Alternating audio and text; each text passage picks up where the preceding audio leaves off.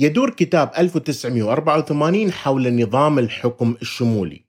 الحكومة الشمولية هي الحكومة التي تحاول التحكم في جميع نواحي الحياة للمواطنين وتراقب تحركاتهم حتى داخل منازلهم أو في خلواتهم. تراقب وتتحكم بكل علاقاتهم الاجتماعية بل تتحكم في أفكار المواطنين واعتقاداتهم. الكتاب ظهر في نهاية الأربعينات من القرن الماضي. وكان مثال للحكم الشمولي الذي اعتمد عليه أورويل في الكتاب هو الاتحاد السوفيتي وألمانيا النازية.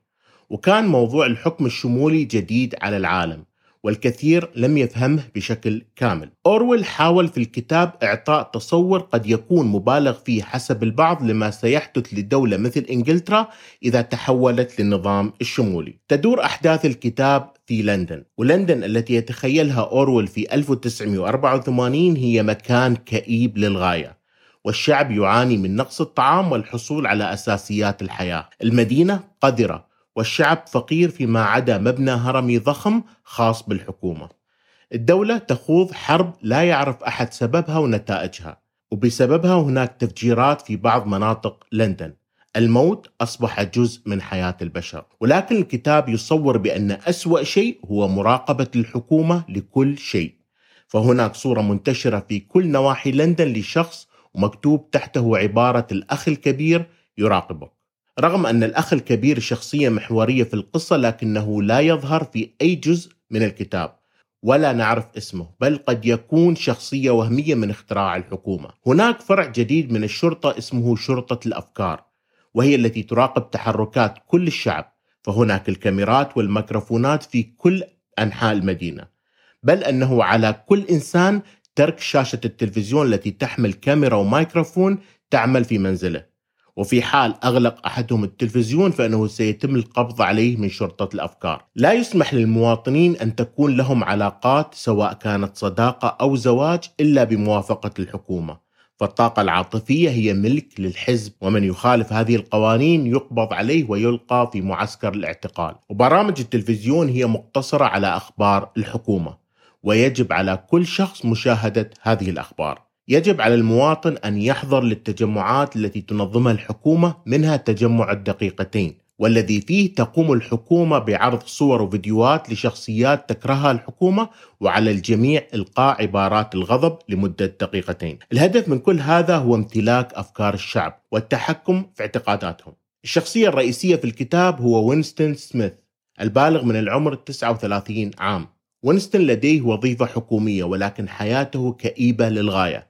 فلا أصدقاء له ولا عائلة. في البداية نتعرف على وينستون من خلال كتاباته لمذكراته. كتابة المذكرات من المحرمات في هذا المجتمع. في المذكرات نتعرف على ما يفكر فيه وينستون من كرهه للمجتمع الذي يعيش فيه. يكتب أفكاره وهو يعلم بأنه إذا تم القبض عليه من شرطة الأفكار فإنه سيقتل. الحكومة كانت قد محت كل الماضي وغيرت في التاريخ، فهو وغيره من المواطنين لا يعلم إذا كانت هناك حياة مختلفة عما يعيشون فيه. من خلال أفكار وينستون نتعرف على شخصيتين في المذكرات. الأولى هي جوليا الشابة الجميلة التي تعمل في قسم الهندسة. وينستون لم يتحدث لجوليا أبدا بل أنه واثق بأنها لا تعرفه. وفي مذكراته يذكر وينستون بأنه يكرهها وسبب الكره هو الغيرة من جمالها ومن معرفته بأنه من المستحيل أن تكون هذه الشابة الجميلة له في يوم ما. وأيضا يرى وينستون بأن جوليا من الممكن أن تسلمه لشرطة الأفكار في أي وقت. وهنا نتعرف على التناقض في أفكار وينستون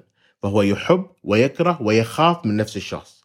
أما الشخصية الثانية التي تحدث عنها وينستون في مذكراته فهو أوبراين.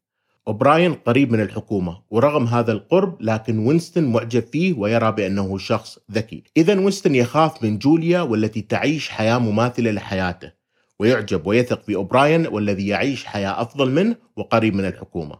يرى وينستون بأن أوبراين قد يكون صديق له وبأنه سيستمع لأفكاره المحرمة. وفي يوم حصل وينستون على ورقة أعطته إياه جوليا خلسة. الورقة كتب فيها أحبك. هذه الورقة غيرت كل شيء في حياة وينستون.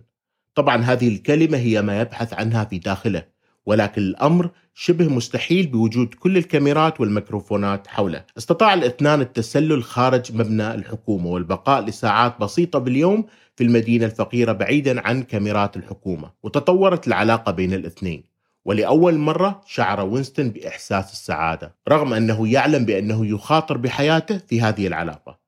تشارك الأثنان الحديث حول مدى كرههم للحكومة والبيئة التي يعيشون فيها والأخ الكبير. وينستون قرر أن ينتقل من كونه ثائر سري ضد الوضع لثائر حقيقي.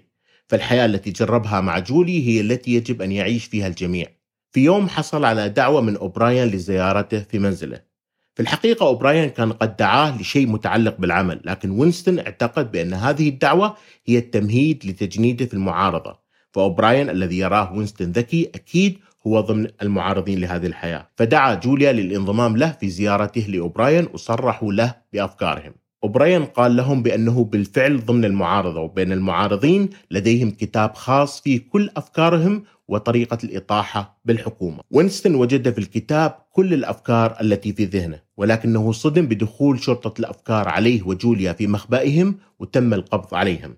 تم اقتيادهم لوزارة الحب وهي مسؤولة عن تعذيب المتمردين. تعرض وينستون لكل أساليب التعذيب في وزارة الحب فتم كسر أسنانه وتعذيبه باستخدام الكهرباء. وينستون لم يتحمل التعذيب وأخبرهم بكل شيء بل أنه أخبرهم بكل أفكار جوليا. لكن أوبراين لم يبحث عن ما في أفكارهم. أوبراين والحكومة يبحثون أن يقول وينستون وغيره ما يملى عليهم بل ويعتقدوا به. أوبراين أراد من وينستون أن يقول وبكل إيمان اثنان زائد اثنان يساوي خمسة فأدخلوه لغرفة تحمل اسم 101 في هذه الغرفة تقوم وزارة الحب بوضع أكثر شيء يخافه الشخص. وفي حالة وينستون كان يخاف من الفئران.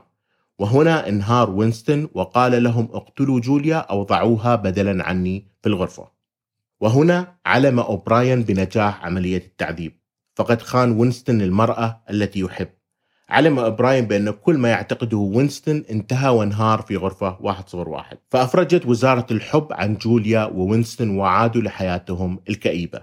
يختم الكتاب بوينستون وهو يشاهد الأخبار مبتسما ثم يلتفت لصورة الأخ الكبير ويقول أنا أحبك.